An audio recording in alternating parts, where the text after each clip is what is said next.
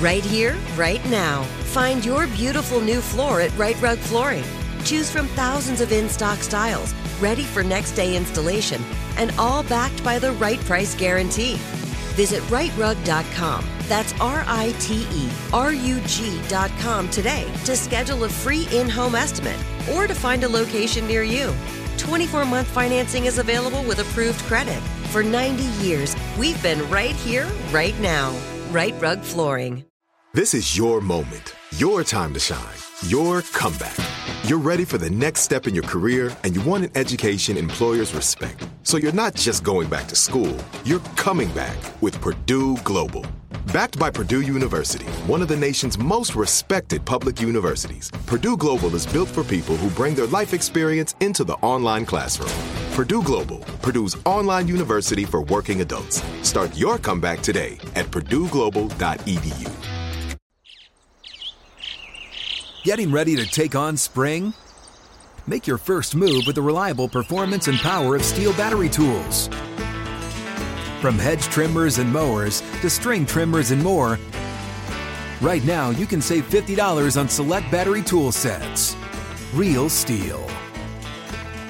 Offer valid on select AK system sets through June 16, 2024. See participating retailer for details.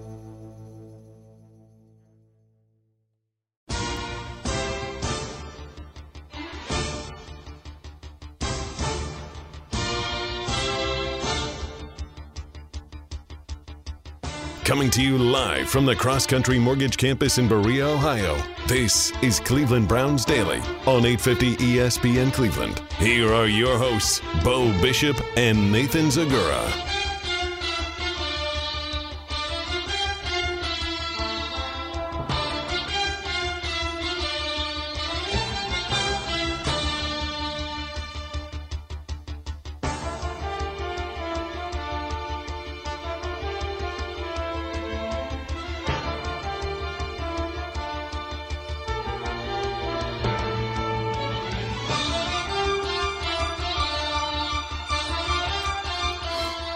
Right, let's do it live on a First Friday edition of Cleveland Browns Daily. I am merely Beau. He is the Great Z. The team in Canton at the Yeah. home of the future Hoff. Yeah, and they picked a home of future Hoff and probably some future Hoffs on the roster as well. No report uh, as to yet as if, if Myles Garrett did go into the Hall of Fame. He said he would He not go in. right? He said he won't go until he's uh, inducted. That is, I will. Say, I love Myles. That's a pretty Myles stance. And it's great. You yeah. kind There's no doubt. It's very much on yeah. brand. Uh huh. Um, but they had a very light practice, if you could even call it a practice, kind of a jog through, which I'm sure they're pleased about because it's quite hot out. It's quite hot out, and folks, this is how you know that becoming uh, a peepaw has changed Gibbe. Yes, for sure. Because in our rundown in the opening segment, we've got some bullets on news and this, that, and what other. And then listen to this last one. This is a direct quote. I'm going to read it verbatim. Read it verbatim. We make jokes about the weather all the time. Today is no joke. Hydrate. If you don't have AC but know somewhere you can go where they do have it, go. Take care of one another. Peepaw. The end. A Just for nurturing the record, That's beautiful, Just for David. the record, I tee off at 5:15 today. I am slugging beers like the world's ending. Hold on. What about this soft sensitive side? Take care of one Everybody another into the take care of Cleveland Browns yourselves. daily. Me, I'm going out with a bang. Kids. No, no, no, no. It's been a great run. Shocking. Stop saying that, Gibby. We need you around. The uh, in, so it is. By the way, like there's like 200,000 people without power in Columbus. That aren't going to get it That aren't until getting like it. Friday. I feel like It's it's Thursday at 11:59 at night. They the two hottest days of the that time? year. I have no idea. The two apparently they stopped it because there was they turned it off so it wouldn't overload the grid because of some of the stuff that happened in the storm. Their workers are working around the clock to try to get it done. Of course, it's not on them, but it's just a crazy thing. 200,000 people in a s- in a city like that without power in 98 degrees. and by the way, there's more bad weather coming tomorrow. what do we got tomorrow now? Cold front coming through. Severe, severe weather. Probably right in the middle of practice tomorrow. What? Yeah, we're I we Oh yeah, seventy percent. we got to be flexible for. and then we're down to like how about this All of a i'm just looking at the 10 day 95 today 90 tomorrow down to 80 69 and sunny on saturday which is actually probably going to feel Sounds really nice. lovely, yeah. then 75 82 93 91 next tuesday 93 degrees. Wow. Yeah, that's crazy. So tomorrow we've got some. We got a uh, thunderstorms in the area. Hail and damp. Great hail and damaging winds. Yeah, I told you it's going to get a little dicey tomorrow. Yeah. I, I mean, the globe ain't pleased, boys. It ain't No. pleased. We have forest fires in Alaska in June. That's never happened. Lake Mead right now is like at thirty percent. Lake Mead. Yeah, it's not That- good. That's a that's an important water. Yeah. Thirty percent. There is this flooding in Montana, fifty feet.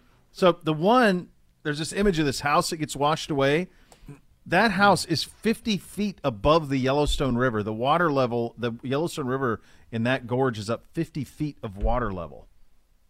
I didn't realize that. I saw it go, and I was like, okay. I mean, I've s- I mean, seen that's- houses go. sure, It yeah. sucks. No, it's crazy, absolutely crazy. And we've got what we've got. When are they going to Derechos. reopen Yellowstone? Oh, I mean, I, I don't know. I mean, not anytime soon. There's only two ways in and- from the north, and they're both done. So So that's where uh, my man Simsei is supposed to be going.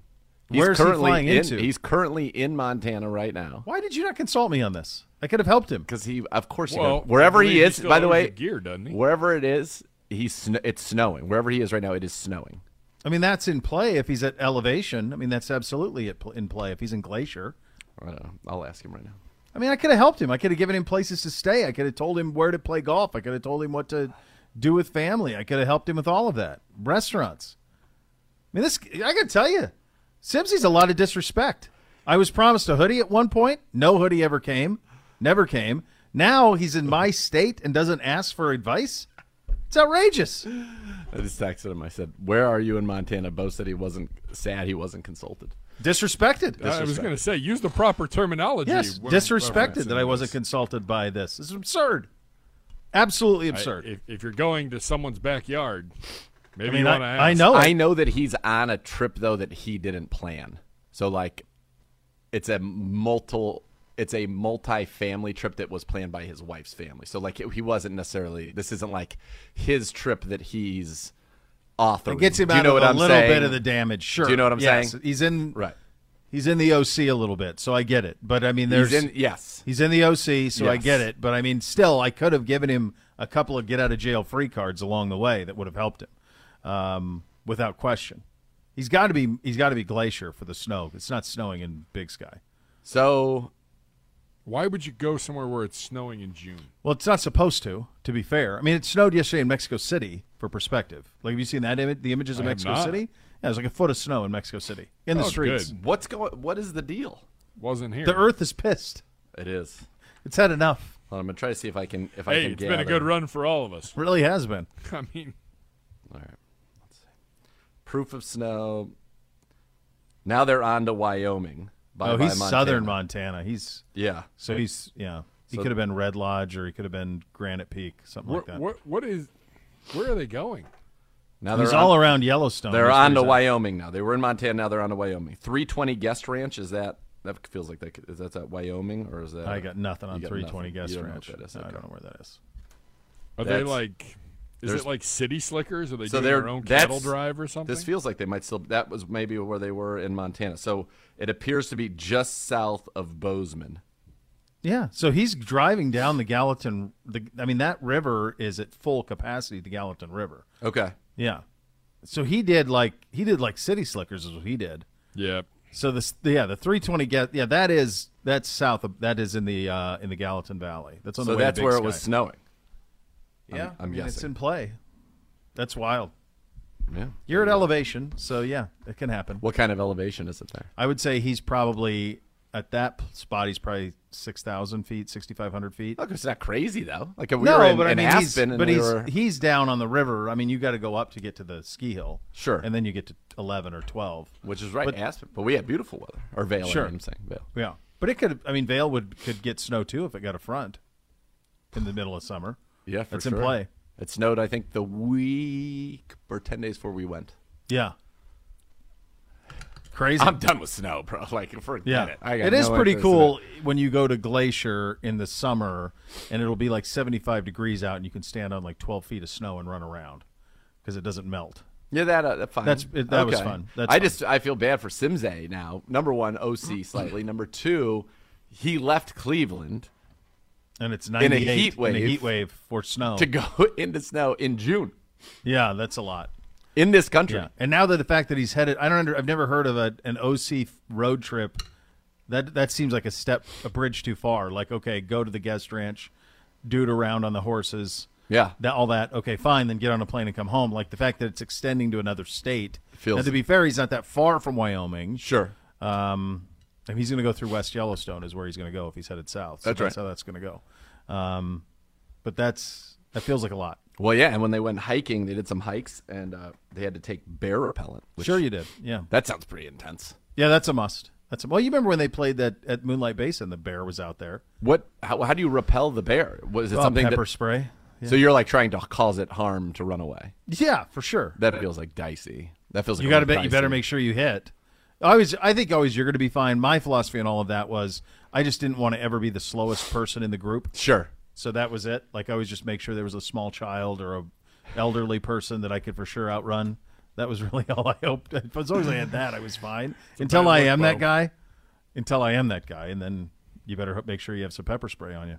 Just yeah, load up, pack up. Yeah. Be packing. Yeah, they'll leave you alone unless they're the only ones that mess with you is if you surprise them with their cubs, or if it's like an elderly male that can't get food, that has struggled getting food, It's then like, they come out.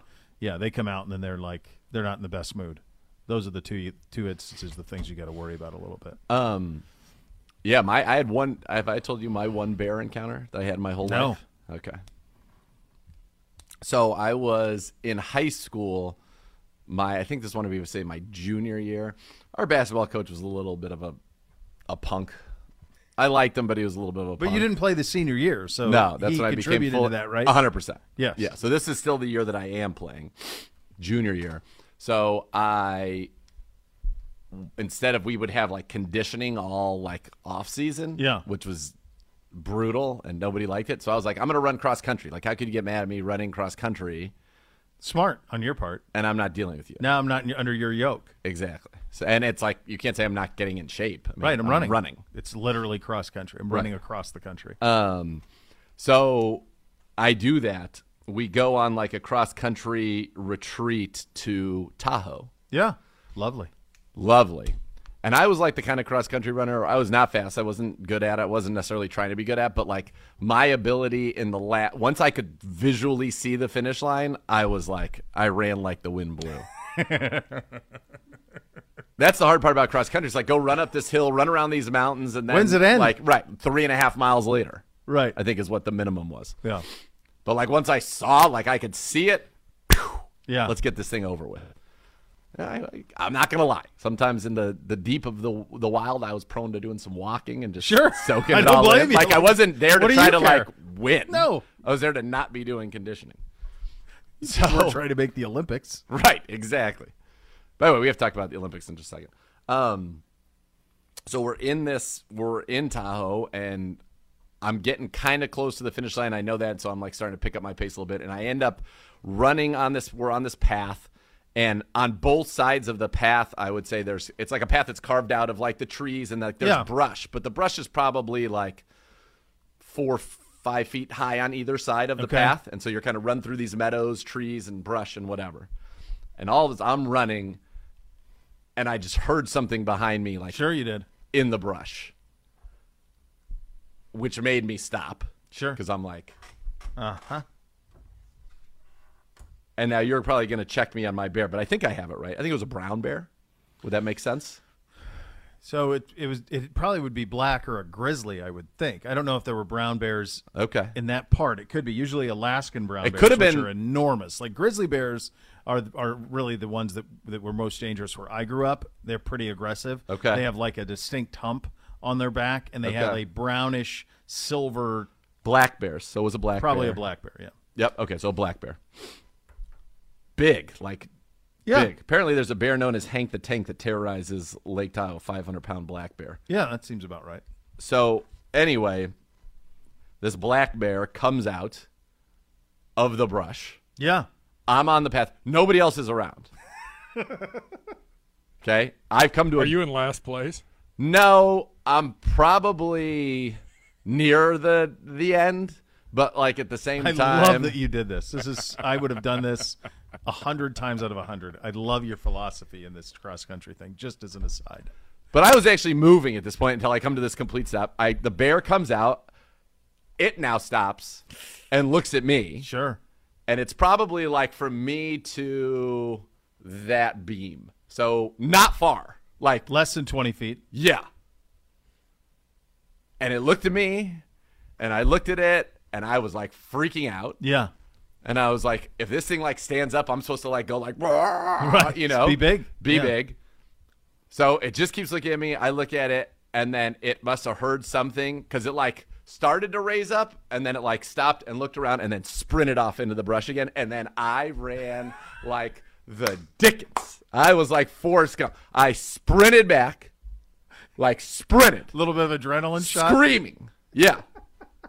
And after that, I was like, I have got no no interest in in, in bears whatsoever. And Good then and then that night, I do remember that night there was a couple of like cross country teams up there, and you know me, I'm a social person, mingled and met some met some friends to go hang out with, and I I ended up hanging out too long, and I remember coming back, and Mr. Wilder was a cross country coach, who's obviously my dad was the dean of the high school. Let's not forget that. So good friends with my dad, and I got like busted trying to like come back in way late Way late. Yeah.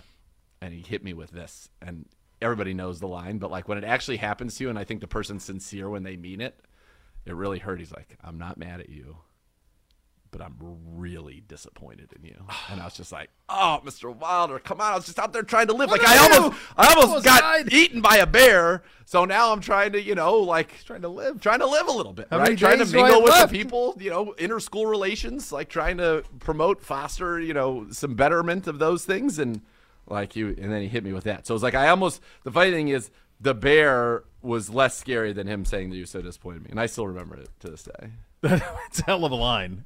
oh god and it was and he breaks meant you. it when he like means it, it breaks you. Yeah, full for sure. sincerity and then of course i got a phone call Nerd! Yeah. yeah, Yeah. getting yelled at i'm like but Oh. Dad, the bear almost ate me like Yeah, come on, Dad. The brilliance of you on the cross country team to avoid the off season basketball conditioning though is so next level. Oh yeah, because you want to know what the conditioning was? So he told. I remember we were like they were getting started in the program, and he told uh, told the team if anybody can cut me like two by fours and wrap them in carpet, cut them into like pieces like foot you know foot long pieces and wrap them in carpet. You know we won't have suicides for the next uh, the next like two weeks or something. So Vince's my buddy Soon's dad was like a carpenter and a uh, like a handyman and a construction guy, and so he built these immediately. So we had all of them green carpet. That was our colors, and guess what? How many do you think he wanted? One for everybody on the team. Duh, should have been a warning. Light bulb should have gone off. This is a trick. This is a trap. Oh no, he's gonna have you push those on the gym floor. That's right. So instead, he said, we don't have suicides anymore. Ha ha. Now we have what he called, I think, called them like floor cleaners. And so you had to do suicides pushing the two by four that was wrapped in carpet to the free throw back, half court back, other That's free so throw, like over and over and over. By the way, horrible for your back. Terrible. Okay. And so that's when I was like, you know what? I'm running cross country. Good for you. I've never understood why basketball coaches just don't use basketball for conditioning. Just make them play. If you have ten, make them play full court And for he did that- 15 minutes up and down and make everything a fast break. Do that drill three on two on one where they have to run the All whole day. time. That's all you do. You don't. Ha- the idea that if you don't run a line or push some stupid two by four, there's It's a insane. thousand ways to condition, man. That's right. That's right. By the way, Most effective when they don't know they're doing it. sophomore year, he was our JV coach. and We all loved him, and all we did was scrimmage, and we were really good. Yeah. and we were all in really good shape because he played pro in Europe, and so he would play and take like the bottom four guys and then play like the starters, and Yeah. they'd rotate in, and it would end up being pretty good games. But we were all in great shape. Yep.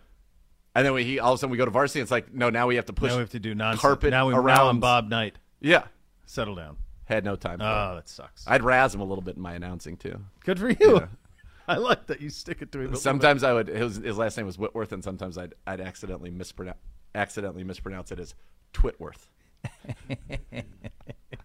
I love that. especially if you got a T. Be a technical foul on Coach Twitworth.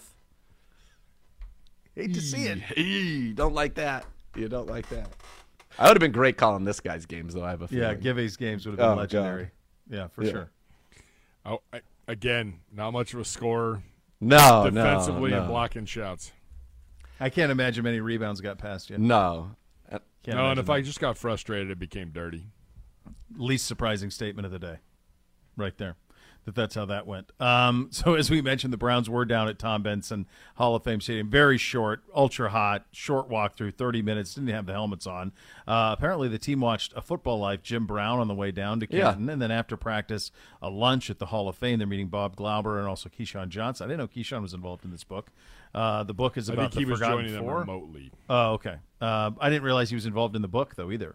Uh, the book is about the Forgotten Four. The first, the the members, uh, Marion Motley, Bill Willis, his family's in attendance as well. I, you guys didn't go down there. I was down there for lacrosse. I think I said this maybe Z when you were out.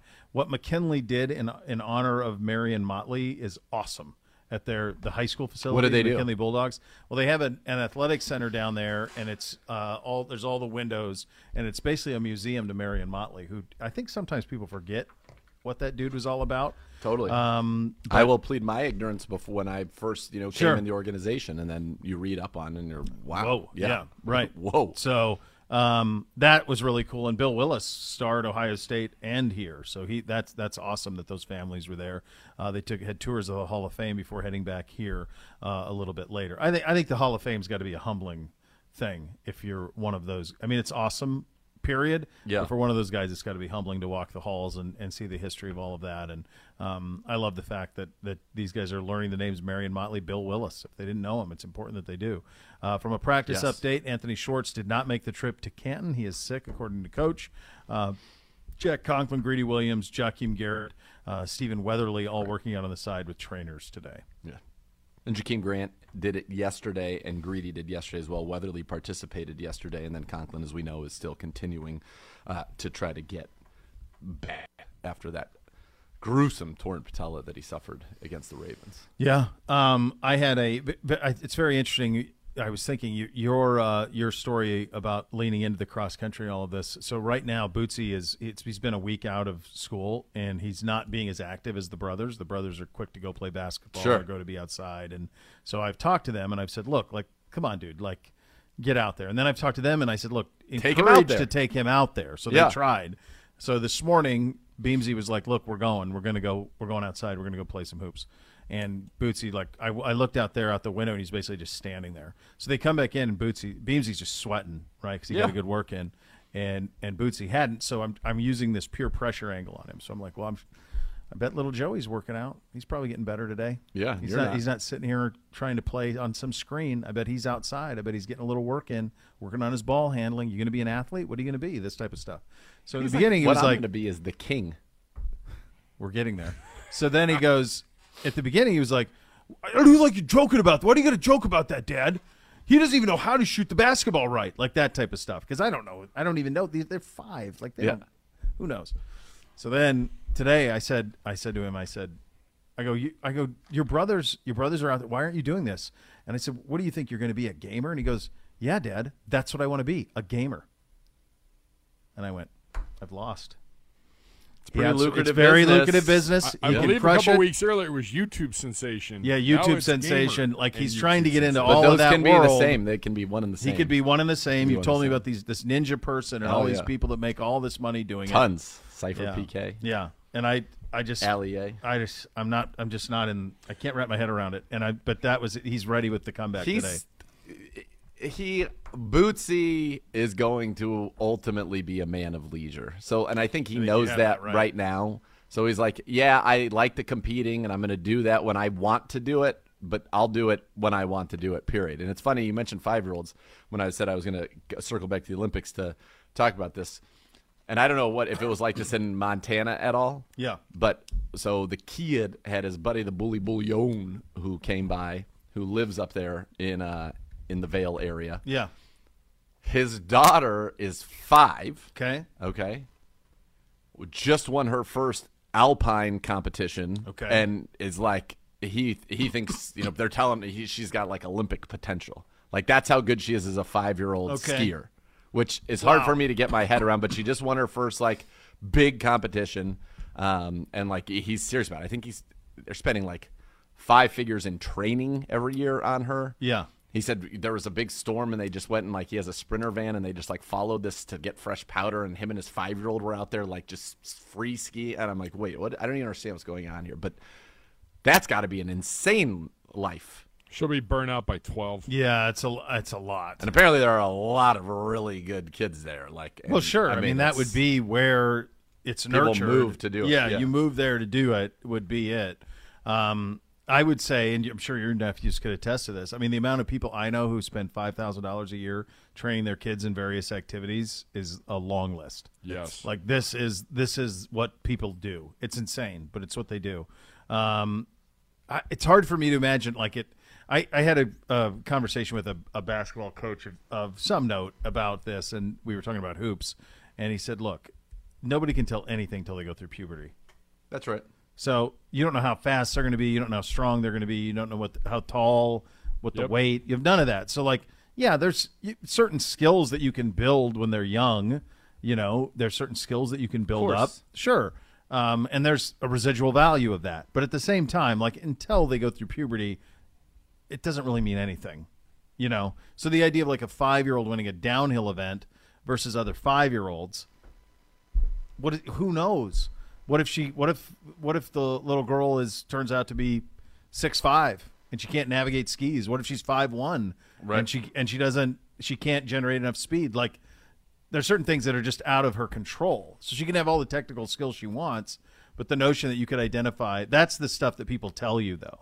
That's the grossness of youth sports is people tell you and we're using this as the example, but this happened. I've seen this absolutely firsthand in soccer, in basketball, uh, less so in football, but certainly those two sports I see it a lot. Uh, see it in baseball all the time. People t- tend to say, "Oh, your kid's special." But I can make you more special. No, you no you, you can't. Not right now. Not at age And it's- seven. Like it's funny because when we were kids, I played every sport. I'm sure Same. you played every sport. Yeah. He played every sport. I, I didn't know anybody who was like getting special coaching. No. And, and quite frankly, there are a lot of pros that came out of the leagues that I played in and did just fine. And every, Yeah. like I said, people weren't specialized like that. Like he was saying, his daughter was skiing. I think he said he and his daughter skied 150 days last year. Which there's only, and the other guy who was with him was like, there's only 180 ski days like in Colorado, period. Period. So you're He was out there every day. basically, I mean, that's in. Yeah, it's a lot. Putting a lot on a five year old. And maybe it's She's worth it good. at She the end of wants to do it. I mean, she. They all want to do it. At- Every at kid that wants point, to of do it at that yeah, point they- because it's they know what they want because they're kids. Right. Just like my kids with basketball. They're like, "Do you want to play in another league?" Yeah, I want to. Can't wait to play in another league. I just want want to see this kid ski because, Like, like, what does I'm- that mean? I'm Yeah. terrible on Right. skis. I am like, it. What is I can't Bishop? What is the most popular thing right now at the BAC, the Bishop Athletic Complex? Mm-hmm. hoops. Oh, the hoops. I mean, the games are The fast sport and court furious. is yeah, quite we're, nice. we're rolling. We had uh, a very furious uh, game of full court 21 last night. Uh, me versus the, the it was you know how 21 is. We just do it full court. Yeah. So we had a very furious game of that. I ha- I can only shoot threes. I can't drive on them, so I can only shoot Sure. threes. That's the way to even it out. Um, so that's something that happens. All Are the you time. getting into midseason form? the three the jumper's wet i mean it's just the thing it's they're dropping like crazy yes la- yesterday i hit, hit like my first five and and beamsy goes well dad dad you're making all your threes and i said well where do you think you got it from Yeah. i mean how do you think you're? where do you think That's gotta be came fun from for you though, too, shooting the ball and getting back into rhythm. Like I, It's the I- most fun. I couldn't even tell you the last time I shot a basketball. to like dribble down at a decent pace Yeah. and and hit a pull-up jumper is pure joy Get a good sweat. it's as going? much fun as Nice you'd want it to be Yeah. no it's Yeah. i mean i'm taking full advantage and i'm i it's fun for them but i love it too it's Can, wonderful Can Beamsy beat Black Cobra Yeah. no not at a f- no. No. no Not even once. Okay. no no It's a big. I, I- mean, a couple years is a big yeah, it's deal. two years. It's a and- huge deal at yeah, that age. Yeah, like if if they're fully engaged, I don't think so. I think, you know, if you're mess, messing around, maybe but like like okay, let's go. Probably not. Could you beat him just in like shooting, like a straight shooting? Oh no, contest? def- no, no, definitely not. No, no, because the other thing that happens is on a ten foot rim, the ten year old can shoot threes and make them, and the eight year old can't. Yeah. So like his range is fifteen feet and in. Sure. So he can't. You know, when you only have to guard fifteen feet and out, when you have to guard to twenty two or twenty feet, Yeah. it's tough. When we go twos, I lower the other hoop for for Bootsy. It's Bootsy and I versus those two. I lower one of them to eight, and then we go full, and they can only get one steal and one block on Bootsy Yeah. over the course of a game. Do you ever dunk on him? Of course I do. Yeah. Are you kidding? Yeah. Little breakaway. Yeah, you got to do that. Uh, all right, Coach Stefanski talked after practice uh, today down at the Hall of Fame. Uh, you we will have that for you. It looks like we have. Do we have? Is did David Bell talk today? Is too? Yep. You see that? Oh, yeah, we got some very good. exclusive audio from down at the uh, right, so Hall of Fame. That'll be very good. And we'll also have a one on one with Joe Woods on the program today as well. Lots of fun on the program, as you could probably guess. You listen to Cleveland Browns Daily on 850 ESPN Cleveland.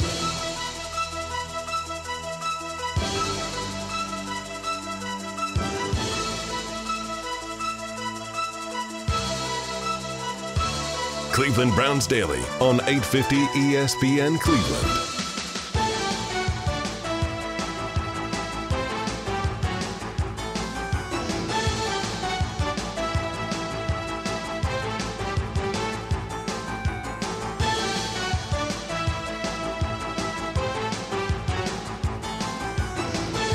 Your business is shopping for an enterprise operating systems partner. You don't know where to begin. Well, I do. My friends at EOX Vantage. They're data scientists, also business ops experts. Your EOX Vantage team not only builds and installs your system, they act as your ongoing tech support. So you're hiring a continuous improvement and support system. EOX Vantage is not tied to any single brand of hardware or software. So you're getting a truly customized, purpose built solution along with a partner that answers only to you. And EOX Vantage does not outsource. All the operational expertise, proprietary solutions, and tech support come from one unified partner. CEO companies have profited from hiring one fully objective operating systems partner at EOXVantage.com. Here's Coach Stefanski from down at the Hall of Fame. Let's have a listen. Okay, good to see everybody. Uh, first of all, thank you to the Pro Football Hall of Fame for being gracious host to us down here. Uh, again, like we've talked about, such an amazing venue with uh, the history of football in our backyard, so we're very appreciative of them having us down here.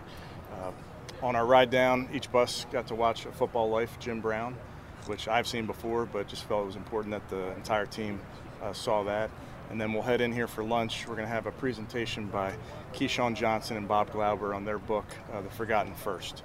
And we're very uh, happy that we have members of Bill Willis and Marion Motley's family here uh, as well. So, uh, really trying to take advantage of every one of these practices, really every one of these minutes, just to remind ourselves, me uh, as well, our players, just of everything that's come before us with uh, just the NFL, but our storied franchise. So trying to connect uh, that, and then got some good work in here. Like we talked, it was to be brief. I thought it was good work. It's, it's warm out here, and then we'll finish up tomorrow down at the stadium. Uh, with that, I'll take any questions. Kevin, why do you think it's important for these guys to know their roots? I think it's important, honestly, Tom, for all of us in, in any walk of life to, to know the people that, that walk that path before you. Know, my job as, as a head coach of the Cleveland Browns is finite. I won't have this role forever. And uh, I know people have come before me. I know there will people that come after me. And just trying to uh, learn uh, about the past and, and respect the past, I just think is so important. Is there, some, is there anything particular or any nuance of the past that stands out to you more than any about the Browns? Well, I would say a lot does, and- we've been spending some time as a team learning uh, about that and what it means to be a Cleveland Brown and, and really the ethos of, of that.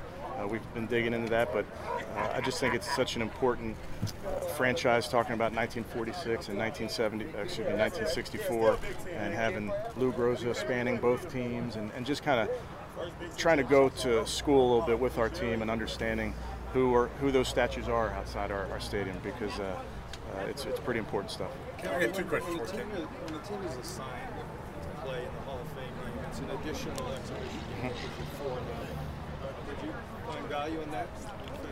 I've played, I've coached in it before uh, with the Vikings. We came down here, I think, in 2014 or so. I thought it was an awesome experience just being here. Uh, short, a couple years ago, uh, my family and I went on a road trip and we stopped through Canton and had an awesome time in, in the museum. And uh, again, we're, we're a, a family of, of football fans, and just getting close to the game was, was so cool. So it's a unique unique opportunity to get down here uh, in this setting, but certainly when you are fortunate enough to play in that game, I, I think you can really take advantage of your visit as well. Preparing your team for the season, is that additional game and edge? Potentially, you know, I, I think there's so much you can do now, Tony, with joint practices. Uh, so I don't, I don't think there's a shortage of opportunities to get your team ready. I got two questions when I come down here. Do you think the young guys appreciate stuff like the football life and the presentation that they're going to get? I mean, you hope so. Uh, you know, I think it's very easy for all of us to get lost in our phone and, and stare at that thing all day. So just ask them to put it away for 45 minutes in the ride down here, and then we'll get a great presentation again from Keyshawn uh, and Bob Glauber, uh, just really trying to uh, further our understanding of what's come before us. And does, for you personally, coming down here, does it kind of remind you that you have the same job that Paul Brown once had? Yeah, I mean, you know, it's hard to think like that. It's hard to, to let your mind go there because uh, you have a job to do. You kind of would uh, slow down if you thought about the, the uh, you know, somebody like that that's come before you. But certainly, I'm very respectful of, uh, of the of the people that have been before me. Kevin, uh, Myles Garrett said the other day at, at, an event that he did not want to tour the Hall of Fame until he's actually in the Hall of Fame. So, just wondering what the approach is with Myles today. Yeah, those type of things, Mary Kay, I'll keep internal, uh, but I, I understand uh, his feelings on that. So you won't tell us if he's going in? I won't. Do you think Jeremiah is ready to take a big jump this year after what we some glimpses he showed as a rookie? I, I do. I think he's had a, a good off season. Um, he, he's working very hard as he does, uh, but like any sophomore, there's gonna, there's hopefully a step, but that just comes from from a greater understanding of what we're doing schematically, a greater use of technique, uh, those type of things. So he's working hard tomorrow's practice at the stadium, I'm mm-hmm. guessing that's going to be a, a, full workload. Usually, that final minicamp practice is the let's get our work and get out of town. But because today's the, the shorter day, you're going to do a little more tomorrow than maybe you normally would. Well, yeah, I think we'll have a good uh, plan for tomorrow. Uh, like you said, it is getaway day, so I'm mindful of that. Uh, but I think we do have some work that we'd like to get done. We do have some meetings that we, we need to get done. So uh, I think we'll get a good workload tomorrow. Does that replace your usual? Uh, because there's just so much going on at the stadium this summer with concerts and events and stuff. Is that going to replace your normal uh, training camp stadium? It potentially will. Yes. Anthony Schwartz, I did not see him out there today. Is sick. Mm-hmm. Is there something specific you want to work on tomorrow, Kevin, since it is the last day of minicamp? Uh, I think it's just continuing what we're doing, Jeff. Uh, I think, as you guys have seen, we've been working a ton of situational ball. So we've been in the red zone every day. We've worked third down and fourth down every single day. Uh, so it's really just a continuation of that. I know it's early, um, and there, it's a fun day, and you got shorts and helmets. But what um, what are you able to take notes on with some of these players this early, as they're some of these young guys and, and newer guys looking to earn a spot on this roster? It's a good question, Cam. Um, I would tell you we have a lot of young guys that we're excited about. Uh, there's so much that goes into this. There's so much from a meeting standpoint. There's so much from the workouts and being out here in practice. So we throw a lot at them. Uh, it's hard for me to single one guy out, uh, but we're real excited about the young guys. And, and, I would tell you just from it's as much to do with what they can bring on the field with off the field. I think they are uh, guys that, that understand what we want to get accomplished, how we want to work. All right, there's Coach down in Canton today at the end of practice on what seems like a pretty fun day uh, down in Stark County. Coming up next, we will go around the league. You have that to look forward to, which is nice. You listen to Cleveland Browns Daily on 850 ESPN Cleveland.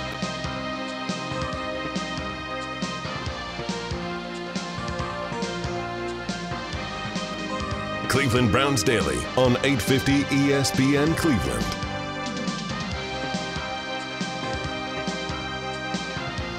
The Bath Authority could give you the bathroom of your dreams. You can transform your current bathroom into a custom bath for a spa like experience. Let the Bath Authority make it a reality for you at a fraction of the cost of the competitors. The Bath Authority is our area's premier bath and shower remodeler. If you need a tub to shower conversion, they can help you with that. They are factory trained experts. They will install it for you. They'll do it for you in about a day for 500 bucks off right now. Your next custom bath or shower. Give them a call at 216-220-8399 or go to thebathauthority.com. Again, it's where affordability meets quality. Superior Products expert installers at the Bath Authority. Again, 500 bucks right now off your next custom bath or shower model at the number 216-220-8399 or go to thebathauthority.com. As we go around the league, CBS Sports Josina Anderson was here in the facility yes. yesterday uh, among the media that was here and uh, had some chance to talk in the wide receiver room, specifically to Amari Cooper. Here is part of that conversation from CBS Sports Josina Anderson and Amari Cooper. He is the next biggest star on the team and someone that is having to deal with the challenge, obviously, of developing a new rapport with Deshaun Watson and also with Jacoby Brissett, but being the four-time Pro Bowler that he is, he underlined the fact that it really hasn't been that hard, uh, just kind of adjusting to the different tempos and the way that the balls uh, come to him. Uh, he's uh, remarked at the fact that Deshaun Watson and he have developed a really uh, nice rapport on the field. He underlined how both of them are perfectionists and how he strives to catch 50 or 50 balls from Jacoby as he does Deshaun Watson, but that he feels like uh, no matter what the situation is moving forward, that he will be okay. And lastly, I'll just quickly uh, mention that last year, obviously, he was with the Cowboys and coming over uh, to the Browns. Although he is not the elder statesman uh, wide receiver on this team, Jakeem Grant is at 29, that he is taking on the role of bringing some of the younger guys, Donovan Peoples Jones, Anthony Schwartz, under his wings. The question, though, remains, Chris, does this team need a number two wide receiver? Above the skill set of a Donovan Peoples Jones. And you mentioned the Carolina Panthers. If something happens in the future, could somebody like a Robbie Anderson be a part of that trade? Just something I'm throwing out there. That's interesting on her end. It is interesting on her end, and, and Robbie Anderson is a guy that has been a very good vertical threat in the league. Uh, for the last couple of years. He fits in some ways what the team would want from that standpoint. Uh, he has been healthy. You know, the last couple of years, he, he's played full seasons. His he had 1,096 yards in 2020. Uh, the year before that, with the Jets, he 779, 15 yards a catch. In his Jets career, he averaged 15 yards a catch. In his Panthers career, only 11 yards a catch. But somebody that would bring, you know, an ability to stretch the field, take the top off the defense, has at least one reception of more than 50 yards every year that he's been in the league. Um, so yeah, that's an it's an interesting name, but again. I don't necessarily know if that would be the way that the Browns would would go about this. I think that you know that a move for a vertical guy would come later, but if that is a way that they make this deal with Carolina work, as we continue to hear about that with you know Baker Mayfield and the Carolina Panthers, then maybe, maybe, who knows? Well, he's also the one that was was not a big fan of them pursuing Baker to begin with. So there's No. that that part of it as well. So there's a there's a couple of layers uh, to that one with the. I wonder uh, what that's about. I mean, I don't they know. would not have ever really crossed paths. I mean, certainly not from a playing standpoint. They never they- crossed paths. Like they don't go back anywhere. Where did Robbie Anderson play college football? Temple, and he was Oh, an undrafted no- free agent, there's free no agent tie. 2016. Yeah, Yeah, there's no tie. They wouldn't have been in college football at the, No. at the same time. Hardly would have crossed. Pass likely didn't. Um, all right, here's some news from the broadcast booth. Richard Sherman officially joined Amazon's Thursday Night Football production. Sherman joins Hall of Fame tight end Tony Gonzalez as two formally announced analysts for the Thursday night pregame show, halftime, and postgame broadcast. Jay, uh, Ryan Fitzpatrick reportedly will be added as well. Fox's Charissa Thompson reportedly will host. I am shocked that uh, Kay Adams did not get this gig. I So thought- what's she gonna do? I don't know. I thought that's why she left Good Morning Football was for this gig. I think a lot of people did. It's an it's all it's kind of an interesting group, right? Gonzalez, Sherman, Fitzpatrick. Gonzalez has done stuff. Yeah, well, he was on C- when he left. He went right into CBS's, Yep. uh, you know, their their their pregame show, Pregame the main show, right. CBS pregame NFL show. Today. Yeah, NFL Today. Yeah. Maybe she goes to the entertainment side. She's been doing stuff with Entertainment Tonight. She's been Well, that's the money people- right there. yeah. You work that. That the money is totally different on that. Side. Yeah. like those. I mean, she's you'd be been doing shocked at like what with those gigs. the Entertainment Tonight extra, like those Sure. people. I don't know if they still do, but back in the day, like Raking it people were like, Billy Bush? "Why is Kevin Frazier leaving ESPN to go work on Access Hollywood or whatever he did?" Like, go check the pay stub. Yeah. he went from living in Bristol, anchoring Sports Center, to living in L.A., making probably seven or eight times the amount. crazy money. Yeah, it is. I feel like that, and Marshawn Lynch. They said was going to involve Fitzpatrick. Like that. That's going to be a fun Thursday night. You know, we are That's a lot of names. You're right. They have Marshawn Lynch too. They don't Yeah. want to don't overcrowd it. Don't overcrowd it. You know, A- and I loved our original Thursday night show, obviously with Colleen Wolfe and with the Hoff and Yeah. Steve Smith and, and Irv, and so we don't have that anymore. This will be an interesting one to kind of follow, very much a similar style uh, of it. I got to tell you, Jason Garrett is a very nice guy. I think he's very articulate, but that it just feels like that Sunday night show is just kind of out of touch with what people want. Like Tony right, Dungy, so you're get, I'm ahead of me here now. Sorry. So what's he getting? He's going to be. He's going to be replacing Drew Brees. It's going to be him and uh, Tony Dungy in studio on Yeah. Football Night in America with Maria Taylor. See, in my so mind, what is the what is the? I don't understand that. Why wouldn't they just have Chris Sims do that? Sims is there too.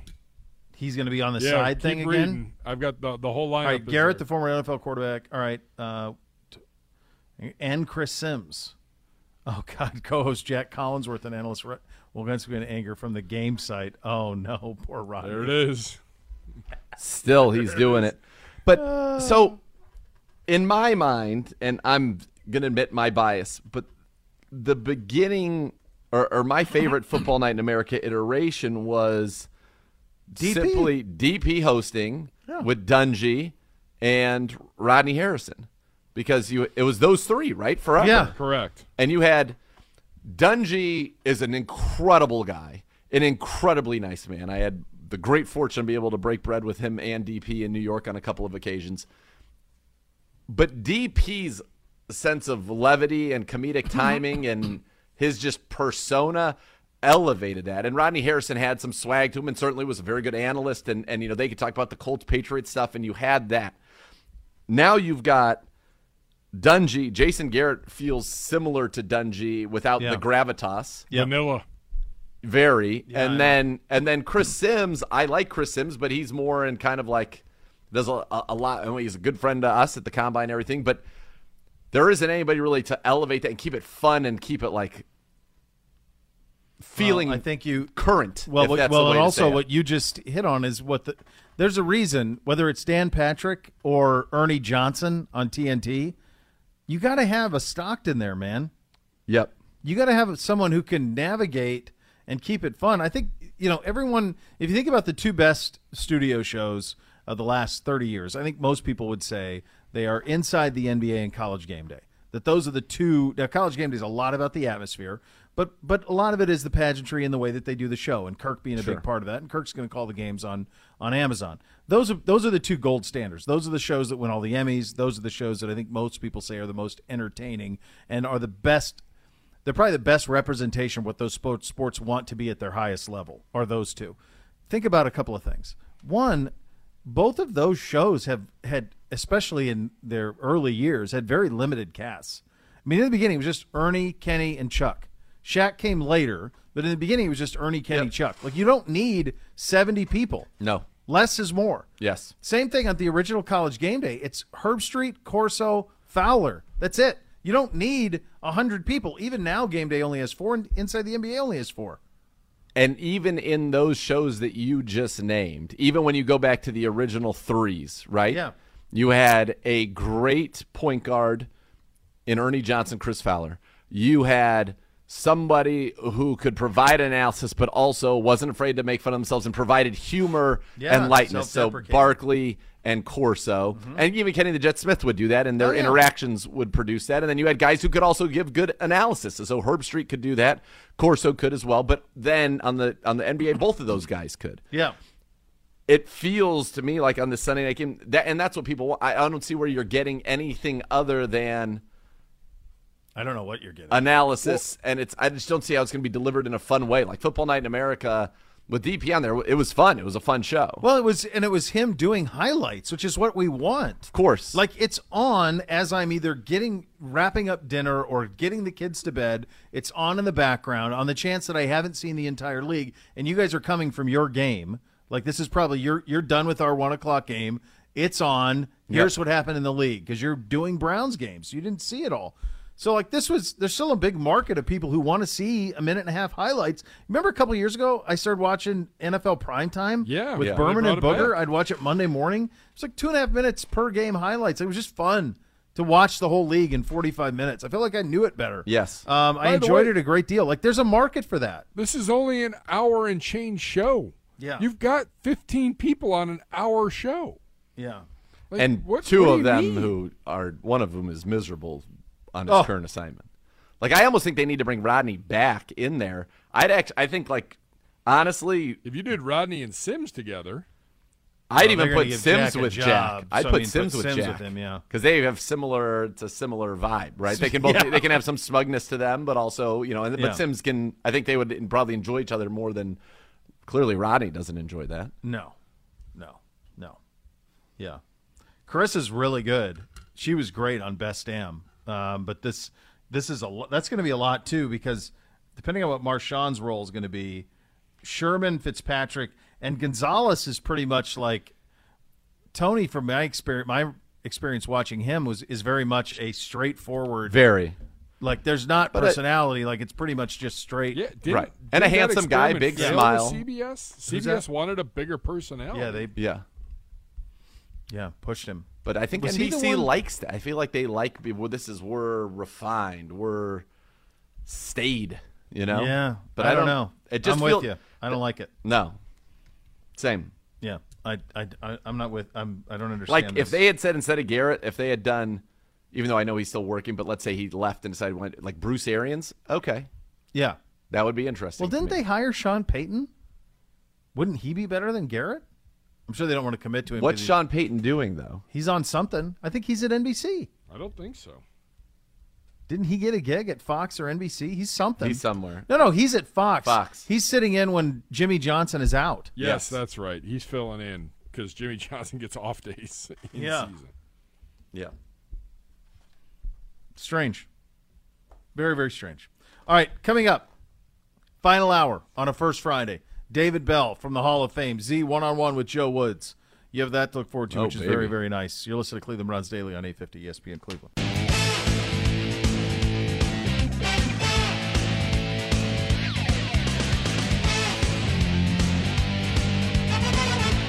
Cleveland Browns Daily on E 850 ESPN Cleveland.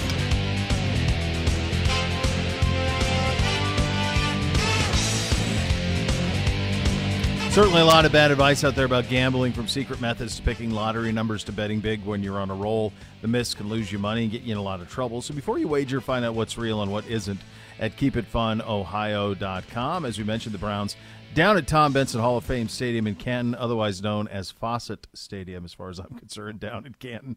Um, it's hard for me to call it anything other than that, although appreciative of what the Benson family did because the renovations down there are absolutely stunning. Uh, the team was down there for a walkthrough, a tour of the Hall of Fame, uh, a little bit of a lunch down there, kind of a team bonding field trip, and it's a great place to do so. Uh, while down there, rookie receiver David Bell met with the media. Let's have a listen to that. That uh, video you guys watched on the bus right now about Jim Brown. I've watched that before, so being able to see it again is definitely cool. Uh, I grew up with a with my grandfather, so he used to watch all the old NFL films, and Jim Brown was definitely one of his favorite players. Is there something that you learned about the Browns organization that you didn't know on your way here? Yeah, for sure. I mean, it's definitely a lot of things. Uh, when we was watching the Jim Brown video, I didn't know that he scored uh, 43 points by himself. So that was pretty impressive. That's something I didn't know before I got here. So being able to understand that and see, you know, where this organization came from and where we want to be in the future is definitely something eye-opening and something that we're striving to do each and every day. Is there something that if you walk around the hall, you're looking forward to kind of checking out there? Yeah, really, I'm looking at looking forward to check out everything. Like I said, I haven't been here at all, so I know it's going to be a cool experience to be able to see uh, some of the cool artifacts that are in there and just to grasp the moment because uh, I'm pretty sure not too many people get this opportunity, you know, to come down here. What's it mean to you know Kevin Stefanski taking a, a day out of minicamp to bring you guys down here to, to give you an education in the, the history of not only the game but the franchise that you're playing for? It means a lot, you know. Obviously, you can just tell that he's uh, well. He wants us to be, you know, knowledgeable about our organization and the team that we're playing for. So that definitely means a lot, and a lot of the players love that too. You know, he's taking care of us, so you know when the season comes, we can be ready to go. But just to be out here, you know, with the team again, like I said, and be able to go visit, uh, you know, the old artifacts and stuff like that is definitely a, a good experience so far. Dave, does it make you more proud to be part of this organization, knowing the history? Maybe you didn't know heading into the draft and then being drafted, but just in a short time knowing what you now know, does it make you more proud? Yeah, most definitely. You know, you always got to be proud. Uh, understanding the history is always the most important thing because if you understand the history, then you can, you know, strive for the future. And that's what we're trying to do right now. You know, we always respect the people who played before us and give those people, you know, those flowers and those roses. And, you know, we definitely want to play for them and continue to win for them on Sundays. What is your biggest takeaway from uh, these OTAs and the off-season program with just one practice left? I think uh, for me personally, just being able to understand how an NFL team, you know, operates and how the daily schedule is. You know, from college, it's obviously a, a different atmosphere and different experience. So being able, being able to be around some of the vets and they take me under their wing and teaching me the do's and don'ts of the league so far. You know, I'm I'm very person who likes to, you know, know if I'm doing something wrong or right, and those guys have been helping me helping me throughout this process and also understanding the playbook. You know, that's something different from uh, from college also. Uh, so just being able to grasp that and just be around my teammates. What have your experiences in that regard been like with Deshaun? I mean, you're working a lot with him, and he's throwing a lot to you. So, what have your experiences been like? It's been good. You know, he's actually my locker mate, so you know we talk frequently. Uh, you know, he's, he's coaching me up a lot. Uh, even on the off days, you know, he shoot me a text and say, "Hey, this is what I'm looking for in this," and I make sure I correct that next practice. So it's definitely a bond that I'm trying to build, but I know it's going to take you know a lot to just continue to build that trust. I mean, how, how valuable is that for to have a locker right next to him and basically see him every single day? Yeah, for sure. It's real valuable and real important, you know, just to build that chemistry with uh, your quarterback. Uh, he's not the only person I build chemistry with, you know, also everyone on the team, but for him to be right there is definitely a you know a good experience for a rookie like myself. David, will you go to the uh, to the next workout that I think Deshaun is planning another one in July for you guys is a group, I believe. Yeah, yeah, most definitely. He talked about it briefly, but I haven't really got the details yet. But yeah, I'll for sure be there. Okay, it's like in Florida or something. Yeah, I, I think so. I'm I'm just what I'm guessing. Yeah, somewhere nice and warm. You know? Did you go to the Bahamas or was No, we had a, a rookie mini camp, so we was we was out here, you know, getting to know each other, getting to know the coaches, and also the facility. But from what I've heard, they said they had a good time in the Bahamas. So will you look forward to that kind of team bonding experience where you're sort of away from campus a little bit and you guys can kind of get to know each other on a social level too? Yeah, most definitely. I think that's one of the most important things to be able to be comfortable with your teammates off the field because if you're comfortable with your teammates off the field, it makes it a lot easier for them to trust you on the field and make sure that you know that you're accountable to make sure you're in that right spot. You know when your brother needs you. So that's definitely something important. Do you know when that's going to be? No, I'm not sure yet. He hasn't said anything. Next month? Could possibly, possibly. Do you think it's going to be a lot of guys like last time? Have you heard? No, I haven't heard anything. He hasn't really went over the details yet, but I'm sure he'll reach out to everyone uh, after OTAs is finished or mandatory minicamp is finished. Hey, you, you played um, Greg Newsome in college and were very complimentary of him. Mm-hmm. What do you see in him now that you're? I know, I know it's not training camp yet or anything, but what do you see from him now that you're going against him a little bit? He has a year of NFL experience under his belt. I think uh, just his mindset. You know, he always comes out like he's the best player on the field, rightfully so. You know, he had a phenomenal season last year, and also just how smart he is. You know, you can, you can see it like when you watch film, just the, the small detail that he picks up on uh, with receivers, whether it's myself or other guys he compete against, and just his knowledge of the game. I, I can see that uh, just the growth from college up until his his last year, and also going into his second year too. You guys have like a friendly back and forth about you know your little matchup that you guys started back in college? Yeah, we had it a few times. We had it a few times. Uh, he talked about it, brought it up in the locker room, and we just had a little bit of chatter about it. How, uh, how do you think you've developed here early? Every time we look up, we see 18 catching the football. So how, how do you think things have been going for you? I think they've been going good. I mean, I think you know I'm real hard on myself, so I think the first few days, you know, wasn't what I projected it would be. So it was just a matter of getting on my feet and getting an understanding of the plays and stuff like that. But I think each and every day I progress, and that's just something I live for. Just make sure you get better day by day, and then hopefully you can you know reach that full peak potential. David, have you dropped the ball yet? I actually have. Yeah, I don't think you guys was out here. I think it was uh at the first first OTA, first second OTA. Just dropped like dropped one. So yeah.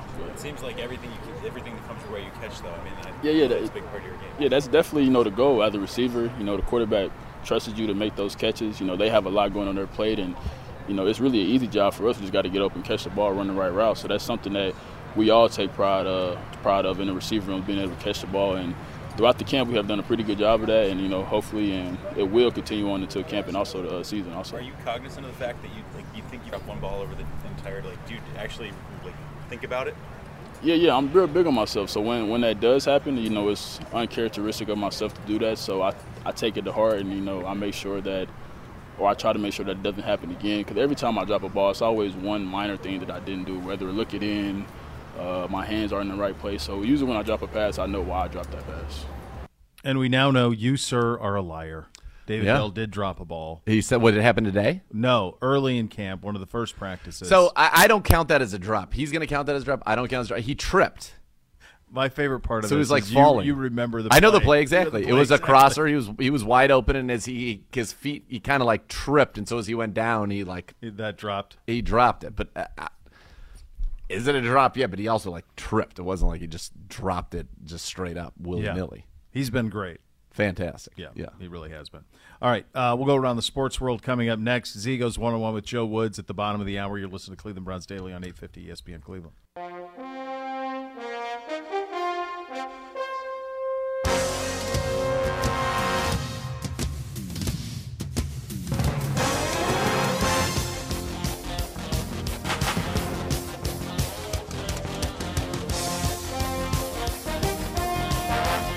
Cleveland Browns Daily on 850 ESPN Cleveland.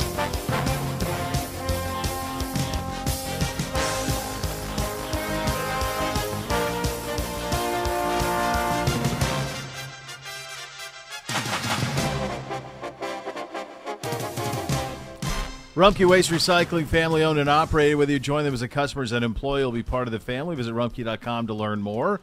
U.S. Open starts tomorrow. Have you seen some of the images uh, from the country club? Of the rough and Yeah. the speed of the greens and all that. Yeah, it looks like it is going to be brutally tough. So they did. They grew out the natural areas there. I think Pinehurst was the first one to do this. Yeah. Where you and I talked about this, I think last week or maybe earlier. This Oh, I talked about in, in Vail, all the places. Oh yeah, how they just they grow it all up, and that's the idea. Um, and well, this is fine. This is one of the five. So I was unaware of this until yesterday. I was watching the Golf Channel last night. It's one of one of the five founding members of the USGA is the Country Club. Okay. How many of the other five? How many of the other four do you think you can get without looking? Uh, my guess would be it's got to be like all East Coast, old school. One Midwest, one Midwest. Yeah. So Uh, Chicago. Oak- Chicago, Chicago Country Club. Okay, I would not have had Would not that have in a had that. billion years. Baltusrol. Okay, I was gonna say like Shinnecock Hills. I believe Shinnecock is one.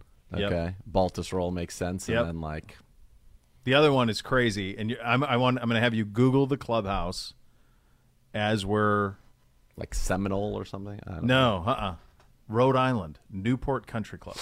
Google the clubhouse, and then you just explain to the people what you see. It's about 20 minutes from where my sister-in-law lives. Newport, Rhode Island. It's a beautiful area. Yeah, all the wealthy people in New York used to go there. Which is when you see this clubhouse, you're going to go, "That's impossible." It's real. That's pretty. It's like an old like. It's like a French chateau. Estate, yeah, It's like huge. a chateau. Yeah, it sure is. Yeah. Huh. Yeah. So those were them. Okay.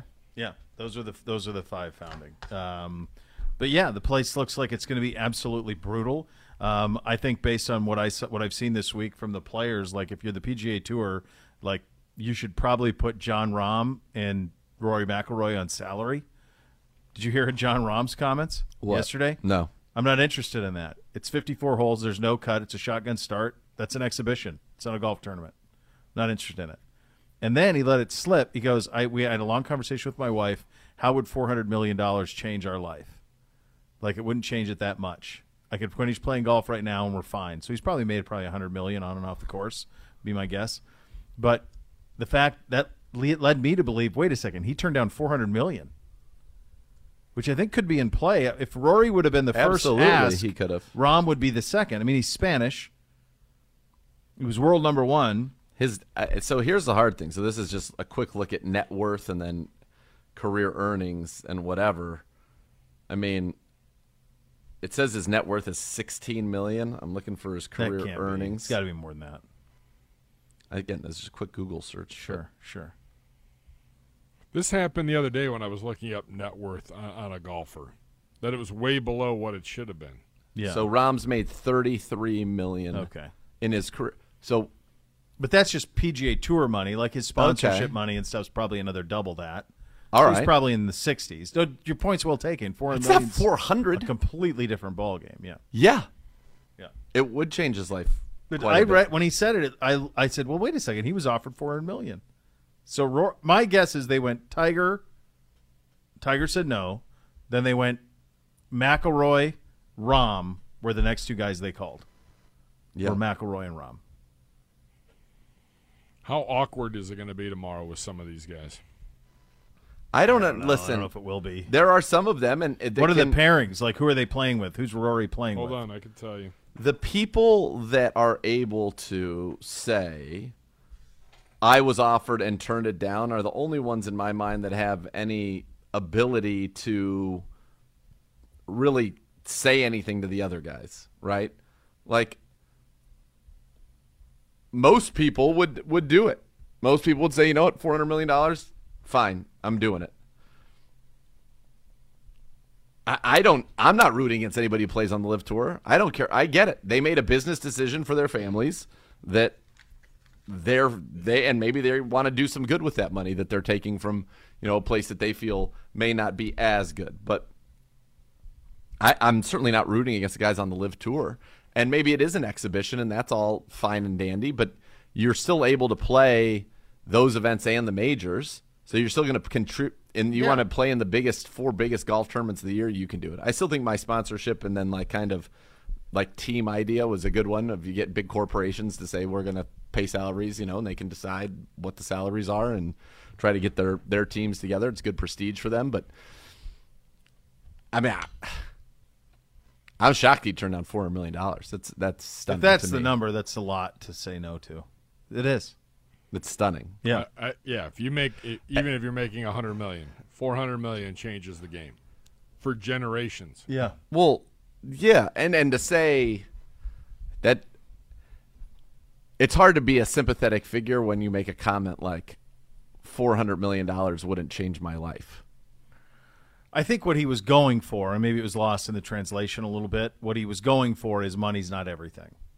It's what he was going for. That what he values more is legacy, and he'd even talked about like playing Muirfield, playing Arnold's tournament. Like those things are things that he values, because that's really all the PGA Tour is leaning on. They don't. You can't. No one's acting like it's not the FedEx. They're they're peddling nostalgia. That's what they're peddling, and it's potent. But that's very clearly what it is. Um, it's an ability to play Arnold's tournament, Jack's tournament, the players. Like those are the tournaments of consequence on the PGA Tour. Some of the notable U.S. Open tee times uh, are very early tomorrow morning. Are they? 7:18 a.m. Rahm Morikawa. Okay. Uh, are in Seven that. eighteen. They're after it. Seven twenty-nine a.m. Justin Spieth and Adam Scott. Seven forty a.m. McIlroy, Matsuyama, and Shoffley. What time was the Rory pairing? Seven. Seven forty. Seven forty. Man, it's so early. One twenty-five. Koepka and Scheffler. Uh, one forty-seven is Mickelson, Louis Oosthuizen, and Shane Lowry. That's Boy, that'll a pretty good one. So they'll have by the afternoon. They'll have this heat. Yep. 140, uh, right around 2 o'clock, right after them, DeChambeau, Woodland, and Justin Rose. So they didn't put any of the LIV guys, the, the notable LIV guys. They didn't put them with like outspoken PGA guys. Right. Usually the U.S. Open has a pretty good sense of humor. They don't appear that they did here. It doesn't seem like they messed with anybody. Although, did you see they were making the UK guys where the the TaylorMade was making the UK guys where uh, use the bag that what the night of Paul Revere's ride, one if by land, two if by sea. What? Yeah. What? There's a Rory McIlroy is, has a TaylorMade bag that has Paul Revere's ride, the date, one if by land, two if by sea. It's greasy. That's coming at him. It's been a long time. So I guess it. I'm looking at it right now. TaylorMade just unveiled its 2022 U.S. Open bag, and it's excellent. That for each championship, they've released a commemorative bag for its ambassadors to use. For this year's U.S. Open, they made a fantastic design that represents the Boston era. The country club in Brookline, Massachusetts, hosting the U.S. Open for the first time since 1988. They have fashioned a bag that celebrates series ties to notable events in American history, drawing inspiration from the Boston Tea Party that helped inspire the Revolutionary War. So I don't think this was like a quick thing. If you're looking at this bag, this was this had to be pretty well thought out. And No, they did, but it's not. The irony's not lost on me that they're having a Sure, UK guy carry it. The bag will be put to use this week by the likes of Rory McIlroy, to your point, Dustin Johnson, Collin Morikawa, and others. If you get your hands on one, you can at TaylorMade.com for a cool six hundred dollars. Actually, a pretty cool bag. It is. Yeah, it is. It, it is a cool bag. It's actually really but cool. Yeah. At least he's not like. I mean, it maybe just is Justin Rose a TaylorMade guy. Ireland, like for Rory, maybe that's a little different than if it was a straight. If they had their English Straight guys. England. yeah, Yeah. I don't know who the TaylorMade England guys would be. Would that be know. Rose? I don't know. I don't know what he what he plays. Um, but I, I, th- I like the look of this course. I we haven't seen this course in a long time. I mean, I certainly don't remember the 1988 U.S. Open. Who won it? No. No clue. Let's look it up. This is going to be uh, blasphemous to many. This is my least favorite major. Is is the U.S. Open? I don't know if I hate it. Curtis Strange defeated Sir Nick Faldo in an 18-hole playoff for the first of his two consecutive U.S. Open titles. Strange is a is a kind of a well known crud, right? I think I think so. that's the deal with him that he's Yeah. kind of a crud. Yeah. Very interesting. The logo for the country club, apparently, at least according to this, which I'm guessing is is right, is very similar to that of Oakmont. Little squirrel. Yeah, squirrel eating a nut. Yep. Yeah. Everyone was big on that. Yeah. It's, I mean, it's great. Yeah. Unless they're in your backyard eating things up. No, that's not fun. Less, less Yeah. great. Not great. Um, what were we saying? You'd asked me. What, did we- what, what was it? What was it? Oh, what, where, where? How do you rank them? The four majors. Oh, easy. The Open one, Masters two, U.S. Open three, PGA four. I guess I should amend this because I don't like the PGA in May.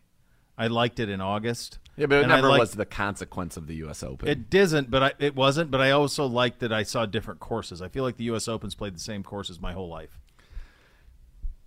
Yeah, but they're like uh, playing some, you know, classic American courses, which the American Championship. But they also wasn't the U.S. Open They- just they- out they at did like Chambers, Chambers Bay, and stuff. That yeah. was a disaster. It Uh, just but- looked gross. Yeah, they've done a couple of those where they move it around, but it it does. Yeah, it always just seems really hot to me, and I, I don't like how bad they struggle. It's fine watching them struggle. It means yeah, it's for me, it's not. I I'm like, ugh. That means it's really, Yeah, like what was the one? really Was it at. Winged Foot when they were putting it? Like they would, it would roll off. They Yeah. put it off the edge, and they were like that type of stuff. It always seems like there's controversy. And in the old days, I was not a big Johnny Miller fan. Sure, sure. You know, it just him and Dan Dan Hicks. That's it. Yeah. yeah. I just never was a fan of that pairing, uh, calling the tournament versus Nance. You got Nance on the other two, and then the the AB. You always would get Peter Alliss on the on the British, so that that always kind of added to that a little bit. Um, I'd love to see Rory win it though. He's been real chesty. I'd love to see him. Yeah, it'd, it. it'd be fun. I think it would be fun for it to come down to like Dustin Johnson is playing. Yeah. it'd be fun for it to come down to like Rory and Dustin or Rory and Phil or something. Oh, like it'd that. be amazing. That would don't, be don't you think awesome. it's a play like Dustin shoots 82, 81? Like just Just doesn't bails? deal with all of this and just says I'm out. I don't know. I could also see him light it up just as easily. So, FYI as well, like U.S. Open, you've got pairings going off on one at the first pairings at 6:45 a.m. Wow, that's early. 6:45 a.m. also on number 10. So they're flying them. They're, They they're everywhere. Getting everyone through. Yeah. I don't see our guy. Um, Well, did you see like the cold shoulder Spieth gave Kevin Na in the practice round? Mm-mm. Like a it's real pretty cold easy to shoulder. give Kevin Na the heart, the cold shoulder. Like give it, s- give but- it to Dustin Johnson. Then we'll see. But wouldn't you imagine though that like a guy like Kevin Na, the payday is probably very useful to him. It's not like he was out there you, dominating. you the illustrated tour. this on Monday with the guy who finished second, who made like more money in one than he'd made his entire career. 3x. Three times. Yeah, three times. Like look at like Rickie Fowler. Like he's never gonna. His, he's done. But He could- absolutely he should should go. go. hundred percent for sure. Yeah, absolutely should. I don't know if Dustin Johnson is playing. He said he was, unless he changed his mind, which is in play. Certainly in play. Um, Why would he wouldn't want the heat? Like, do you think people are? Are we expecting Oh, live here he play? He's at 136 with Webb Simpson and Matt Fitzpatrick. We're not like expecting LIV tour players to be heckled for playing on the LIV tour. there there was a little of that with Phil yesterday. There were some people like cheering him, and then, then there there was like people yelling, "How's the blood money, Phil?" Like there was some of that nonsense that was going on out there, as if these are the only guys who have ever done a deal with the Saudis. Our government our has. government does deals with the Saudis for years. like a lot of people have businesses. I mean, come on, what are we doing? Uh, we're going to hold that against these guys versus Right. everybody else. Exactly. Plenty of sports do deals. So, um, but I do look forward to it. I, I love the fact that it's on early. I mean, I, this it's one thing about an East Coast major. Can you're we up and actually you're at watch it. it all? I'm sure it's probably doesn't ESPN have the rights? No, I saw on a tweet earlier today where it is like all over the place. So it's like on some on the Golf Channel, then some on the Peacock Network, and then some Yeah, on was say, NBC, Oh, stupid and then Peacock the Network. You got to be kidding me. It's all over. Every day, it's on like four different things. But it's never. Not oh, this is all back to ESPN now. It's off of ESPN, the U.S. Open now completely. They used to have the early round stuff because that's where uh, Berman would show up. That was the only major they allowed him at. Augusta wouldn't let him come. So, according to this, All right, here you go. Um, six forty-five to nine thirty a.m. is on Peacock. Yeah. Nine thirty a.m. to to this. four o'clock's on USA.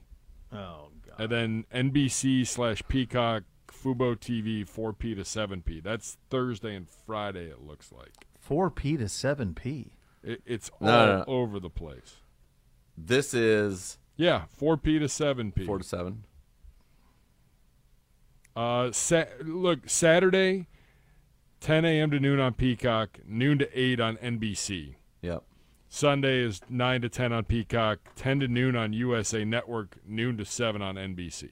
Good lord. So at least they got that. And uh, again, you can watch it all. You just got to find it. USA Network download will have everything from 9:30 a.m. to 4 So o'clock. tomorrow morning, I'm going to be downloading the Peacock app and signing up for some free thing that I'll forget to cancel. I'll be charged seventeen dollars a month. Basically, that's how that's going to go. Yes. As I read into my crystal ball on that front. Um, all right, coming up next, Z goes one on one with our defensive coordinator Joe Woods. You're listening to Cleveland Browns Daily on 850 ESPN Cleveland.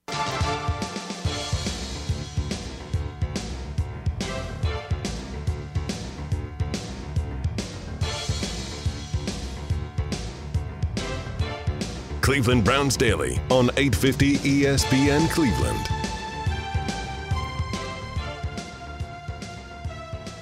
Welcome back to Cleveland Browns Daily. Very happy to be joined now by Browns defensive coordinator Joe Woods and coach to have a nice full offseason, something you haven't had here in your three years in Cleveland. What's that been like for you, your staff, and your players? it's a new experience. Um, we were talking about that earlier. Um, it's nice to have all the guys back at the beginning of our season. Uh, we can take them through phase one, phase two, really install our system, take them through the drill work, and then everything's finalized here about what you do in mandatory minicamp. So it's been good to have all the guys here. And what has been kind of your evaluation of the progress of this defense over the course of this offseason? I think the progress is good. Um, you know, the way we're doing off season, we're not doing a lot of banging, just in terms Right. of being physical, and I think that's smart, just keeping guys healthy. But I think it's been good in terms of learning our base defense, and that's what I talked to the guys actually about uh, today, is just learning our defensive concepts. So as long as we learn our concepts, then when we get to training camp, we can make the little tweaks that we need to it.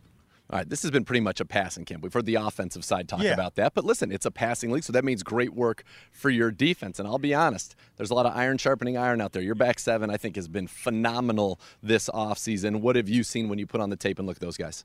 I agree with everything you said. Um, for me, being a DB guy, um, just the opportunity to go out there and match up against some really good receivers. Denzel's uh, had great work against Amari Cooper. You know, Schwartz, just with the speed, Denzel's matched up against him, but all across the board, whether it's a receiver, tight end, it's just premium matchups every day. So it's been really good for us. All right, let's start with the linebackers because one guy that I can't take my eyes off of is Jacob Phillips. And I know JOK has been great. Anthony Walker has been great as well. But it feels like Jacob Phillips is on a path to really ascend this year. If he can stay healthy, he's got the ability, he needs to have the availability.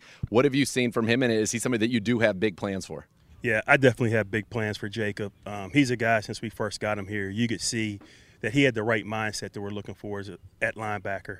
Um, he's a leader in the huddle. You know, he's not afraid to uh, tell the veteran guys to listen up, and you can see him taking control out here. And he's a guy that runs sideline to sideline. He has a size and length. You know, he's made some plays just based on that when we're in zone coverage. But I look forward to him having a great year.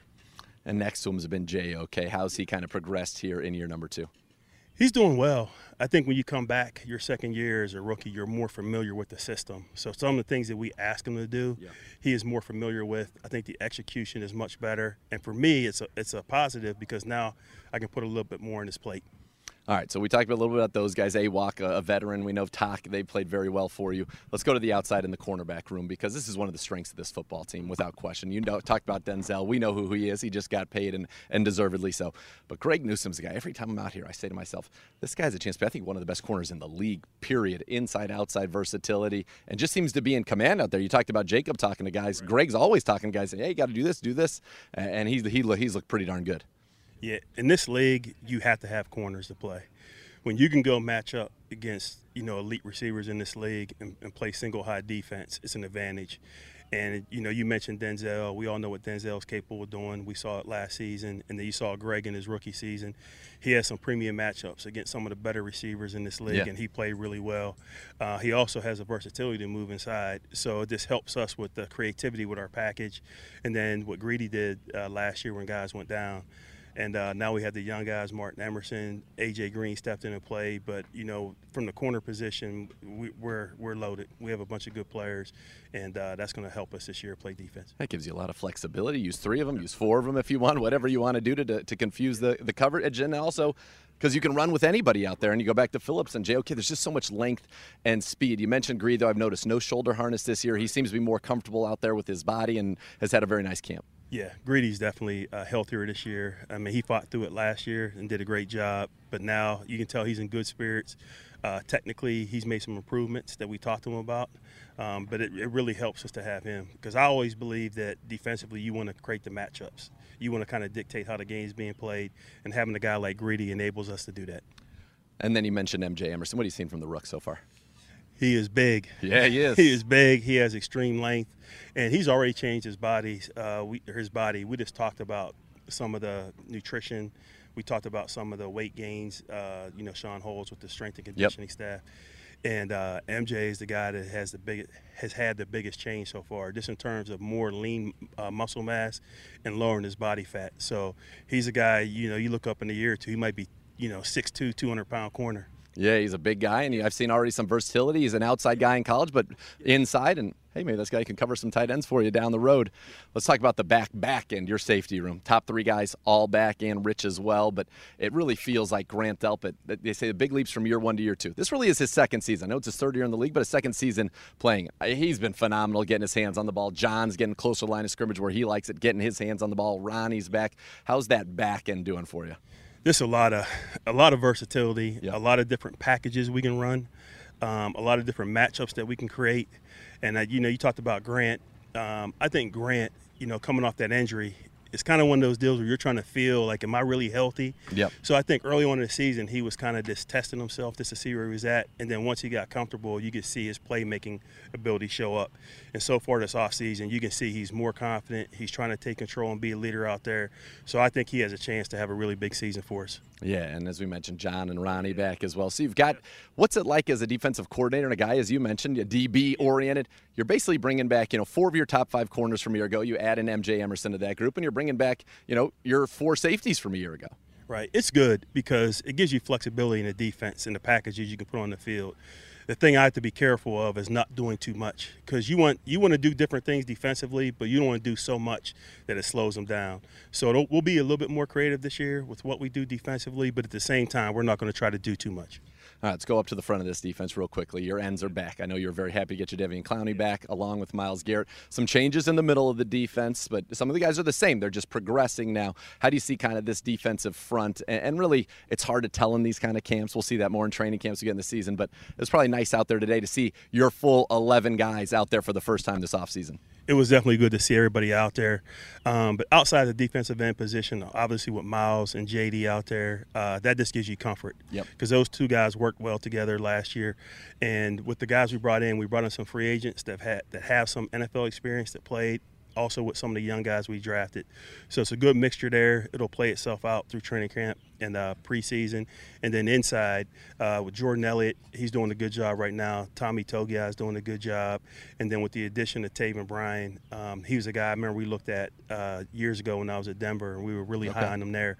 Um, but he fits our scheme, and then you have Perrion Winfrey, uh, Sheldon Day. I mean, we have a nice combination of different type of players, but guys that really fit what we're looking for in our system. How are those two youngsters doing? Alex Wright at defensive end, and then Perrion, who is quite a personality on the inside. Yeah, Alex is learning. You know, I think Cleveland Browns is a little bit different than UAB for Yep. him, so I think it's a learning experience. Um, but athletically, he's gifted. He has a size, length, um, the movement skills that we covet. You know, and then Perrion the inside. You know, you as you guys know, he brings the energy. Yeah. He's a very passionate guy, uh, very long, uh, very powerful. So again, both of those guys fit what we're looking for in a defensive lineman, and they'll improve as as we get into training camp and preseason. I felt like over the last 10 games of the year, you guys were as good as any defense in the NFL, especially against the pass. And that's what this league has become. As you mentioned, you have flexibility now to do a lot of things and probably some things people haven't seen yet. When you kind of conceptualize what you want this defense to be and where offenses are going what they're trying to do, what's kind of that mindset for this season? Yeah, well, my philosophy has always been is, is try to make the quarterback beat you on Sunday, not the coordinator during the week.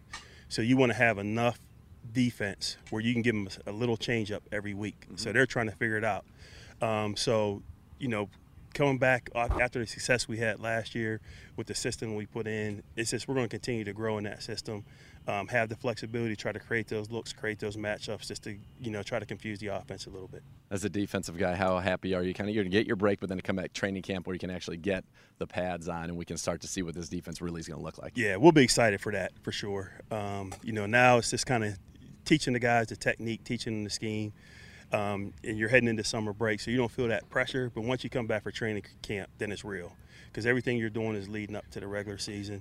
So it'll be good to see where we're at physically. We put the pads on and we get into some, you know, run drills and, and yeah. really compete against the offense. You've been around some great defenses. Just from a potential standpoint, that potential doesn't necessarily mean anything, but does this one have a chance to be special in your mind?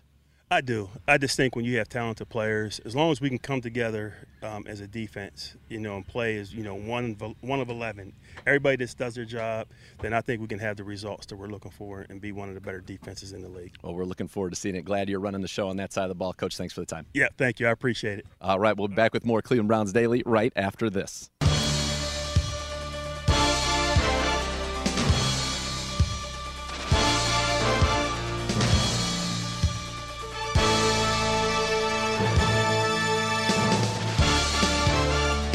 Cleveland Browns Daily on 850 ESPN Cleveland.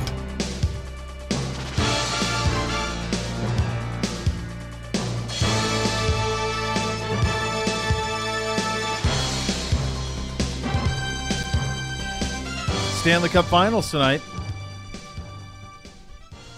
Can you guess the teams? Finally, Lightning.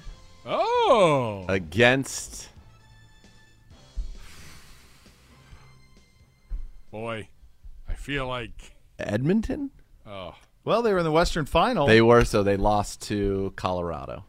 That's Dang it. it! There you but go. Edmonton had the guy that used it was like McDavid. a superstar. McDavid, yeah. And they lost, so I was betting Yeah, on that. yeah. Okay. All right. So Lightning Avalanche. Yeah, Lightning going for three straight. they're going Three for three straight- and they were a Yeah, they're five chasing- seed. They were, but it's a little deceiving. Okay.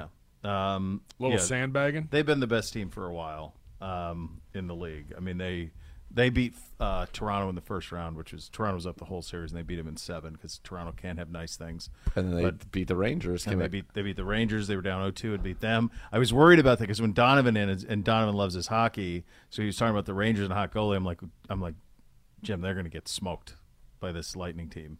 And I they, they were down two zip, and I'm like, my God, I don't want to lose my hockey credibility with Donovan. I'm so. So at least the Lightning first- won the last four, so I kept my credibility. I'm glad you got that right, and it happened while I was gone. But the video of the guy knocking out the Lightning fan, and then obviously, Oh, he's God, like, gross. how does this stuff happen? Like People are idiots. But what compels somebody to do that? to punch somebody in a in a sporting you event? didn't even just punch. Oh, you I tried to don't know. decapitate him. It's insane. Yeah, no, it was awful. Awful. Um, if a car, truck, or motorcycle accident caused you injury, call the injury lawyers at 1 800 Elk, Ohio for a free case review. Elk and Elk's proud partner of your Cleveland Browns. We will be at FirstEnergy tomorrow. Gibby, do you have a tech? Uh, no, I have a weather update right now. It's Okay. It uh, the heat index up to 107 right now outside. I'll tell you what the Heat's gonna be. We just talked to Joe Woods. The Heat's gonna be on. Our defense is gonna be nasty. I'm calling it right now. I'm planting that flag. This By the way- defense is gonna be nasty. VIP treatment tomorrow for one of the three of us. It's not me, and it's not Zegura. What do the I got powers going on? that be, you get to park underneath the stadium tomorrow. Oh my gosh! So that, that's The what's going to allow us, me to get there. To get not there, so so, I much. should be able to get there. Yes. Where do I go? You'll go to the East Gate. Okay. Just pull in. Give them your name. East Gate. Underneath. Right across where from the, the- Science Center parking garage. Oh, right You're gonna there. park right underneath. All right, very good. And then I'll, VIP. I'll make my way up. Zegura and I will be uh, parking Steerage. in, uh, next to the water. Hey, that's where I saw the USS uh, I'm just saying. Minneapolis St. Paul was yeah. there. and there probably is gonna be about a thousand birds that you're gonna get to avoid, which I know for you is a good thing. Not crazy about them Yeah. at all. Uh, all right, so we will be at the stadium tomorrow. We from will. one to three, and then that'll wrap up uh, mandatory minicamp. Are we going to be in the booth? We will be in the booth. That's going to be fun. I'm putting It's us in the be a booth because the weather forecast not looking great. Who knows what that'll be? Yeah. Yeah.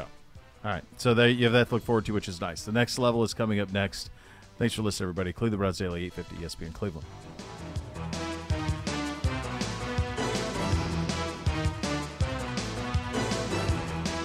You've been listening to Cleveland Browns Daily, a production of the Cleveland Browns and ESPN 850 WKNR.